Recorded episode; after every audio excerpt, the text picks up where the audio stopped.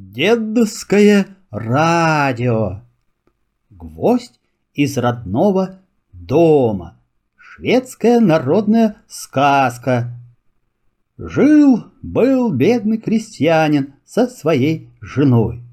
И было у них трое сыновей — Мац, Петр и Свен. Однажды поутру, когда хлебных ломтей не хватило на все рты, отец сказал — Придется вам, сыночки, идти на заработки. Мать заплакала. Пусть хоть Свент останется, сказала она. Ему ведь только одиннадцать лет. Какой из него работник? Но слово отца было твердое. Не такой уж он и маленький. В пастухи и его возьмут. Стали братья собираться в путь. Старший брат, Мац, сказал — Возьму-ка я с собой отцовскую куртку. Отец ведь дом сидит, а мне в дороге куртка пригодится. Он набросил куртку на плечи и полюбовался на себя в зеркало. Средний брат, Петр, сказал. А я возьму большую кастрюлю, матушке все равно нечего в ней варить.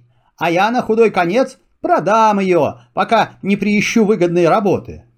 Он снял с полки блестящую медную кастрюлю и надел ее на голову, как шапку. «А я, — сказал младший брат, Свен, — возьму с собой гвоздь, на который вешаю свою одежду, когда ложусь спать. Он всегда мне будет напоминать о родном доме». И Свен выдернул из стены старый гвоздь. Братья так и покатились со смеху. «Вот чудак! Что толку в этом ржавом гвозде?» Но Свен бережно завернул гвоздь в тряпочку и положил в карман. «Кто знает, может быть, этот гвоздь сослужит мне службу», — сказал он братьям. И вот, наконец, сыновья распрощались с отцом и матерью и пошли из дому. Мать долго со слезами смотрела вслед сыновьям, а Свент то и дело оборачивался и махал ей шапкой. У перекрестка дороги старшие братья остановились. Они о чем-то пошептались между собой и сказали Свенду. «Вот что, братец, дальше нам с тобой не по пути. Мы пойдем направо, а ты со своим гвоздем иди-ка налево». Свен не стал спорить. Он пожелал братьям удачи и свернул на проселочную дорогу. Не прошел он и ста шагов, как увидел на дороге запряженную телегу. Хозяин телеги пытался поставить на место соскочившее колесо, но никак не мог справиться с делом. «Эй, мальчуган!» — окликнул он Свенда. «Подсоби ко мне!» «С удовольствием!» — сказал Свен. «Я дам вам большой гвоздь, и вы сможете укрепить колесо. Только потом верните мне этот гвоздь, и я берегу его. Это память о моем родном доме». Крестьянин рассмеялся. «Верну, верну тебе твой драгоценный гвоздь. Вместе со Свендом крестьянин быстро поставил колесо на место, потом оба сели на телегу, и крестьянин хлестнул лошадь. У первой кузницы они остановились. Свенд никогда еще не видел, как работают кузнецы. Все ему здесь очень понравилось. Мехи гудят, молот бьет, искры кругом так и сыплются. «Хотел бы я стать кузнецом», — сказал Свенд. Кузнец усмехнулся. Ну, с молотом тебе не справиться. Но если хочешь, поставлю тебя раздувать мехи. У меня как раз сынишка расхворался. И одному без помощника мне не справиться. Так Свен остался у кузнеца. Гвоздь свой он получил назад, выпрямил его и снова спрятал в карман. Кузнец скоро увидел, что Свен смышленный паренек, и стал учить его своему ремеслу. Прошло немного времени, и Свент мог уже сам выковать петли для замка и всякую другую мелочь. Но через месяц сын кузнеца поправился, и кузнецу пришлось распроститься со Свендом. Он дал ему несколько медиков за работу, краюху хлеба на дорогу, и Свенд снова отправился в путь. Он шел, напевая веселую песенку, пока не увидел у дороги одинокий домик. «Дай-ка зайду», — подумал Свен. «Может, тут найдется мне работа». Как раз в это время дверь открылась, и на пороге дома появился старичок. На шее у него висели привязанные к тесемке ножницы и разноцветные нитки. По всему было видно, что это портной. В одной руке он держал куртку, а другой рукой ее чистил. Куртка то и дело падала, и старичок то и дело поднимал ее. «Позвольте, я помогу вам», — сказал Свен. Он достал из кармана свой гвоздь и вбил его в дверной косяк. «Да ты смышленный парень», — сказал портной. Он повесил куртку на гвоздь и быстро вычистил ее. Потом он повел Свенда в дом, и жена портного хорошенько накормила его. Хозяйке мальчик с первого взгляда пришелся по душе. «Взял бы ты его в подмастерье», — сказала она мужу. «Я с удовольствием останусь у вас», — сказал Свен. «Правда, до сих пор я работал кузнецом». Портной усмехнулся. «Ну и кузнец! Такой богатырь, как ты, и утюга в руках не удержит. Да уж ладно, оставайся». И Свен остался. Сначала Свен только грел утюги и вдевал нитки в иголку. Потом научился ставить заплатки, а там и шить стал, как настоящий портной.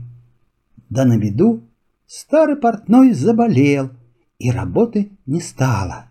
Пришлось Свенду проститься с хозяевами, он вытащил из двери свой гвоздь, пожелал портному доброго здоровья и снова пустился в путь. Скоро он пришел в небольшое селение. Возле одного дома старушка развешивала белье. И вдруг веревка сорвалась, и старушка едва успела подхватить ее. «Вот беда! Чуть все белье не перепачкала!» — заохала старушка. «Сейчас я помогу вашей беде, бабушка!» — сказал Свен и мигом вбил свой гвоздь в стенку. «Теперь давайте я привяжу веревку, а когда белье высохнет, отдайте мне этот гвоздь. Этот гвоздь из моего родного дома». Пока белье сохло, старушка повела Свенда в дом. Хозяин дома был сапожник. Он сидел возле окошка и подбивал подошву к башмаку. Свенду очень понравилось, как ловко он это делает. «Был я и кузнецом, и портным, а вот шить башмаки не умею», — сказал Свен. Сапожник даже рассердился. «Да ты просто хвостун! Ну, если ты хочешь, я научу тебя сапожному делу!» И Свен остался у сапожника. Сапожник не мог нахвалиться своим учеником. Сначала Свен латал старые башмаки, а потом научился шить новые. На медики, которые он получил у кузнеца и портного, он купил кожу и шил башмаки для матери. Осенью Свен простился с хозяевами, спрятал в один карман деньги, заработанные у сапожника, в другой карман свой гвоздь, перекинул через плечо башмаки, которые шил в подарок матери, и отправился домой. По дороге он свернул в город и пошел прямо на базар, чтобы купить подарок отцу. У одного торговца он увидел куртку. О, это была та самая куртка отца, которую взял с собой старший брат. «Видно, плохо пришлось Мацу», — подумал Свен и, не торгуясь, купил эту куртку. Рядом, на лотке, он увидел большую кастрюлю. На ней была круглая царапина, которую он хорошо помнил, потому что сам ее сделал. «Верно, и Петру не повезло», — подумал Свен и купил кастрюлю. Под вечер он подходил к родному дому. Он заглянул в окошко, в печи горел огонь. Отец с матерью сидели за столом, а рядом сидели два оборванных паренька. Это были Мац и Петр. «Плохие из вас работники», — говорил отец. «Все себя продали, а наживать как будете?» «Да разве мы виноваты?» — оправдывались братья. «Все даровых работников ищут, а кому же охота за даром спину гнуть?» Мать слушала и только вздыхала. «Бедные вы мои, столько всего натерпелись, и голодали, и холодали, а маленькому Свенду, верно, хуже всех пришлось. Где-то он сейчас?»